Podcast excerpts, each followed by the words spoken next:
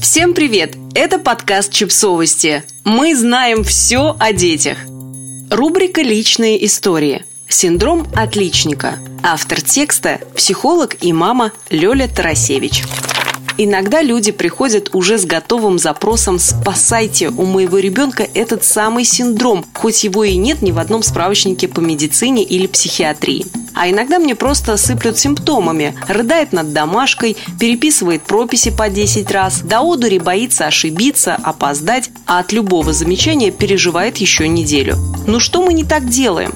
Не ругаем вроде, уже умоляем перестать так реагировать, забить в конце концов. А оно само вот – Давайте разбираться, что это за синдром такой, откуда появляется, как проявляется и главное, что с ним делать-то. Есть противоядие. Для начала нужно понять, что именно у вашего ребенка. Перфекционизм или синдром отличника? Перфекционисты все делают на 5 с плюсом, потому что им самим это жизненно необходимо. Ну, не могут иначе. Все – это даже то, что никто не увидит и не оценит.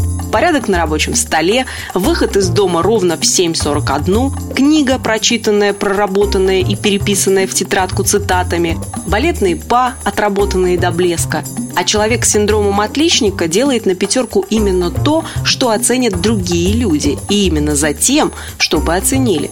То есть порядок на столе, чтобы мама похвалила, в школу прийти первой, чтобы директор увидела, книжка переписана, чтобы учителю показать, а балет Балет, чтобы все увидели, что я из группы лучшая. А я стояла, смущалась и говорила, ой, ну что вы, это не я, это оно само, я и танцевать-то не умею.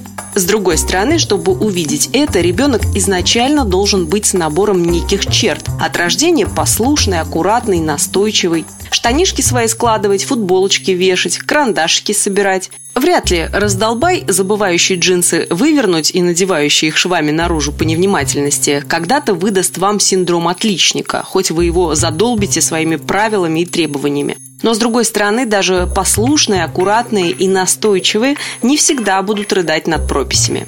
Мы, родители, тоже должны туда свою руку приложить, предъявить те самые завышенные требования, придется уж им соответствовать, я ж послушный. Недостаточно уделять ему внимание, придется заслужить это внимание своим хорошим поведением. Или наказывать за ошибки, придется из страха все делать хорошо, лишь бы не пароли и не кричали. Ну вот, сошлось бинго. И природа нужными чертами характера наградила, и родители постарались. Однако до определенного возраста мы можем и не замечать сильно этого самого синдрома, а дебютирует он чаще всего именно с началом обучения в школе. Давайте разберемся, как из создавшейся ситуации выпутываться. Самое главное, над чем стоит работать, это самооценка. Ну, понимаете, да, человек с хорошей опорой на себя самого вряд ли будет постоянно добиваться одобрения от каждого встречного. Ищем тесты, гуглим игры, высказываем безусловную любовь, записываемся в театральный кружок, заводим копилку достижений, пишем дневники успеха.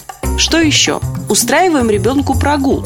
Школы, кружка, садика. Прям сбегаем в рабочий день хрумкать мороженое в парке. Пусть узнает, как это здорово и весело иногда нарушать правила.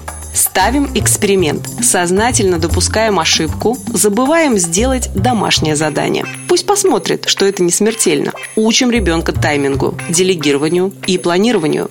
Могу посоветовать для этого очень простое и сложное одновременно упражнение. Делать одно дело в один момент времени. Есть и не читать учебник, чистить зубы и не мыть раковину. Пусть попробует быть здесь и сейчас, а не везде и одновременно учим ребенка распределять свои ресурсы на все сферы жизни, а не только на учебу, например. Для этого рисуем круг и делим его на сектора. Учеба, дружба, спорт, хобби и прочее. Так вот, время и силы нужно распределять равномерно. Пусть вообще подумает, что там у него, кроме уроков, есть в расписании.